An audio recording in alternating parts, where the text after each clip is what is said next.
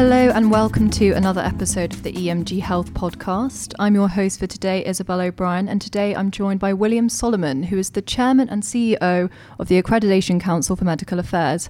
How are you today, William? I'm doing very well. Thanks for having me. Great, great to have you here. Now, William has extensive experience within the pharmaceutical industry. He started out in MSL roles at AbbVie and Boehringer Ingelheim, then moved into medical affairs at Gilead, Eisai, Veeva Systems, and Retrophin, with his work covering a range of therapy areas, including cardiovascular, hepatology, and rare diseases. Now, as I said previously, he is the chairman of the Accreditation Council for Medical Affairs. So, William, you have lots of experience in pharma, as we've just heard, a career spanning 15 years. What motivated you to leave the industry behind to some extent in the way you were within it and start your company, the ACMA? Yeah. So, you know, I've, I've been very blessed. Like you said, I've had a great uh, career in the pharmaceutical industry, I've learned a lot, have a lot of, you know, great mentors in the industry. Uh, but one of the things that I found was working across different companies was that there was a gap Right. There was a gap and a lack of standards and a benchmark of excellence in medical affairs. And what a lot of people don't realize is medical affairs has grown over 300% in the last 10 to 15 years.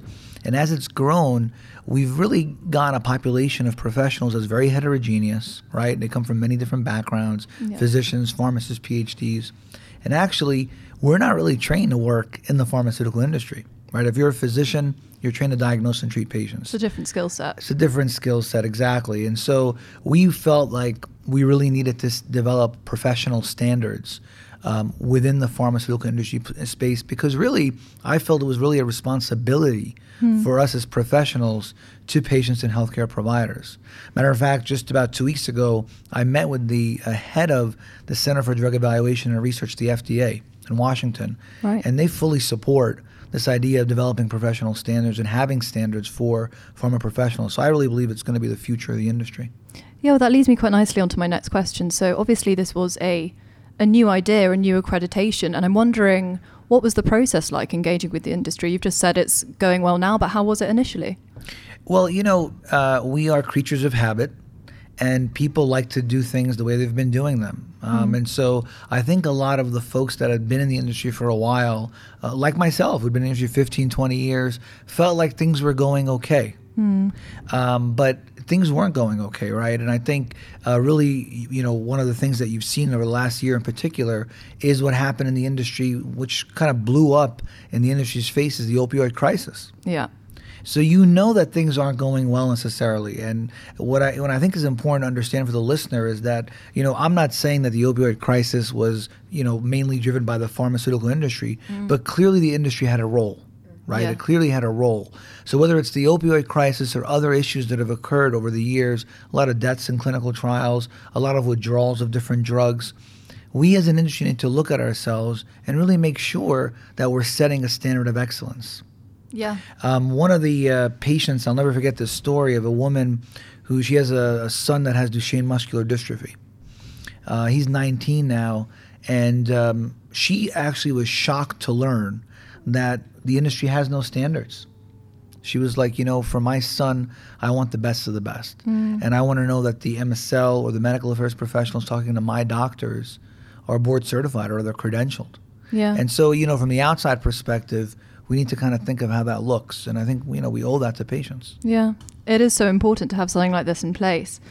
And it is so encouraging to hear that people are on board with it and it is being well received. In an interview, you were introduced as a figure who's attempting to or aiming to rebrand pharma. I'm interested to know, you know, to what extent is this your mission? And also, what else can medical affairs be doing to regain the trust of HCPs and of patients, of basically anyone who's been affected by this crisis? So I'll answer the, the latter part of the question first. I mm. think transparency right. and, and, and having really uh, uh, some teeth behind, if you will, people that uh, violate any rules around ethics and compliance. When I say teeth, meaning that there's a real consequence, right? There has to be a consequence for people that are bad actors in the pharmaceutical industry. And unfortunately, today, you know, really globally, there really we don't have that in place. Mm. You know, uh, there's a story uh, recently of a district manager who was at a pharmaceutical company and he was involved in a kickback. he said to the doctor, you know, I'll give you this and you write prescriptions, right? Typical Right, okay, kickback yeah. story. He got fired for that, but because of the the laws and regulations around you know privacy for employees, he went to another company. Nobody uh, knew that he was involved in that kickback. But if you have an accrediting body as the ACMA in place, and that was reported to the accrediting body at the time of hire, you can now you know go to the accrediting body and say, okay, is this individual you know clean or are they do they have anything on their record? record stored of that Exactly, of- exactly. So, so now that brings me back to the first part of your question Mm-hmm. about rebranding pharma. In any other industry, real estate, banking, accounting, we have those measures in place. Mm. But in pharma, we don't. And, and, and my question is, why don't we? Yeah. Why not? So if you sort of impose this sort of accreditation, the rebrand will follow suit in many ways. Exactly. Yeah. If you really want to get people to change, Mm. that's how you get them to change. Because if I knew that would impact my career, I'd be much less likely to do something that would be unethical. Yeah. Now, going back to the beginning, I suppose. Now, the ACMA it offers scholarships to those wishing to pursue a career in medical affairs. Now, if we want really effective medical affairs professionals, we need that to start at the beginning. Yes. What do you think it's like coming into the industry now in comparison to how it was when you started out?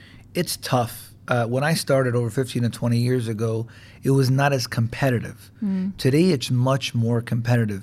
In the United States, for example, the number of pharmacy graduates in the last 10 years has doubled. Really? Has doubled, yeah. I mean, that's a good thing, I suppose. Well, it's a good thing and a bad thing in the sense that for pharmacists, it's become very difficult to try to find opportunities Right. Okay. especially with the increased technology, right, and advances. Um, a lot of the positions that might have been available, especially in the retail setting, aren't there anymore. A lot more things are automated now, even in pharmacy. And so what's happened is it's created kind of this supply demand imbalance, if you will. And so for the pharmaceutical industry, what you've seen is a very significant uptake of medical affairs professionals because there's a greater supply in the market.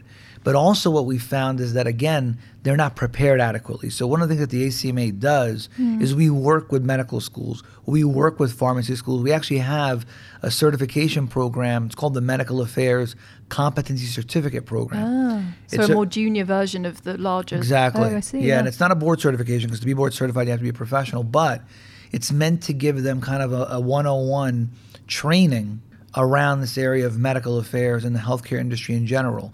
Um, in terms of scholarship, you know, I'm very proud to say we've donate, we've given scholarships in the last year of over $500,000. Wow. And I'll tell you one story in particular to give you an idea, because we're, we're in over 40 countries. And, you know, I do this because um, for me, it's personal to be, and it's rewarding to be able to help individuals and give back to the community. There's a medical director who works in the pharmaceutical industry in Uzbekistan. She, you know how much she makes uh, a month? $200. Wow. 200 US dollars a month. That's how much she makes as a, she's an MD, medical director in Uzbekistan. Is she working for a local pharmaceutical company? Yes, and she has no access to training or resources. Uh, doesn't know a lot of what is, is, is you know trained uh, what we train on a board certification program. Her colleague, who's a who's a, uh, a medical director in Russia, told her about the board certified medical affairs specialist program BCMAS. So she contacted us, said, "I really want to become board certified. I'm an MD, so I'm qualified, but I don't have the money." And there's a lot of stories like that. Yeah. We have many people like that in countries that are maybe a little bit of a lower socioeconomic status where they they are looking for these types of opportunities. They just don't have the access. And that's one of my favorite stories because today because of the board certification, now she's working at a larger pharma company and she's she told us I didn't realize how much I didn't know. I can't believe I was functioning as a medical director without this training Yeah. and board certification. So I think that to me that story it speaks volumes about where we are globally. And is that the hope to sort of keep expanding, keep onboarding more people from more countries and giving out more opportunities like this? Absolutely. Today in the world, uh, by our research, is about 350,000 medical affairs professionals. Today we've certified uh, a little over 4,000 uh, in about almost, like I said, almost 40 countries. Well, talking about the future, you've actually been branded a futurist by your peers. Now, I'm always quite fascinated by this word, and I'd really love to know what it means in a medical affairs context. It's a great question. Um, you know, if, a futurist to me in general, the way I think about it, I kind of think of the ocean. You have the waves and the tide, right? I mean, mm. the waves is is it, it, comes and goes. It's it's kind of at the surface level, but what drives the movement of the waves is the tide. Yeah. And I think a futurist understands the underlying factors that are driving what you see at the surface level. Okay. So, what are the factors that led to opioid crisis? What are the factors that led to a situation where you have a lot of inconsistent standards? Mm. What are the factors that lead to mistrust by the public of the pharmaceutical industry or mistrust by the healthcare community?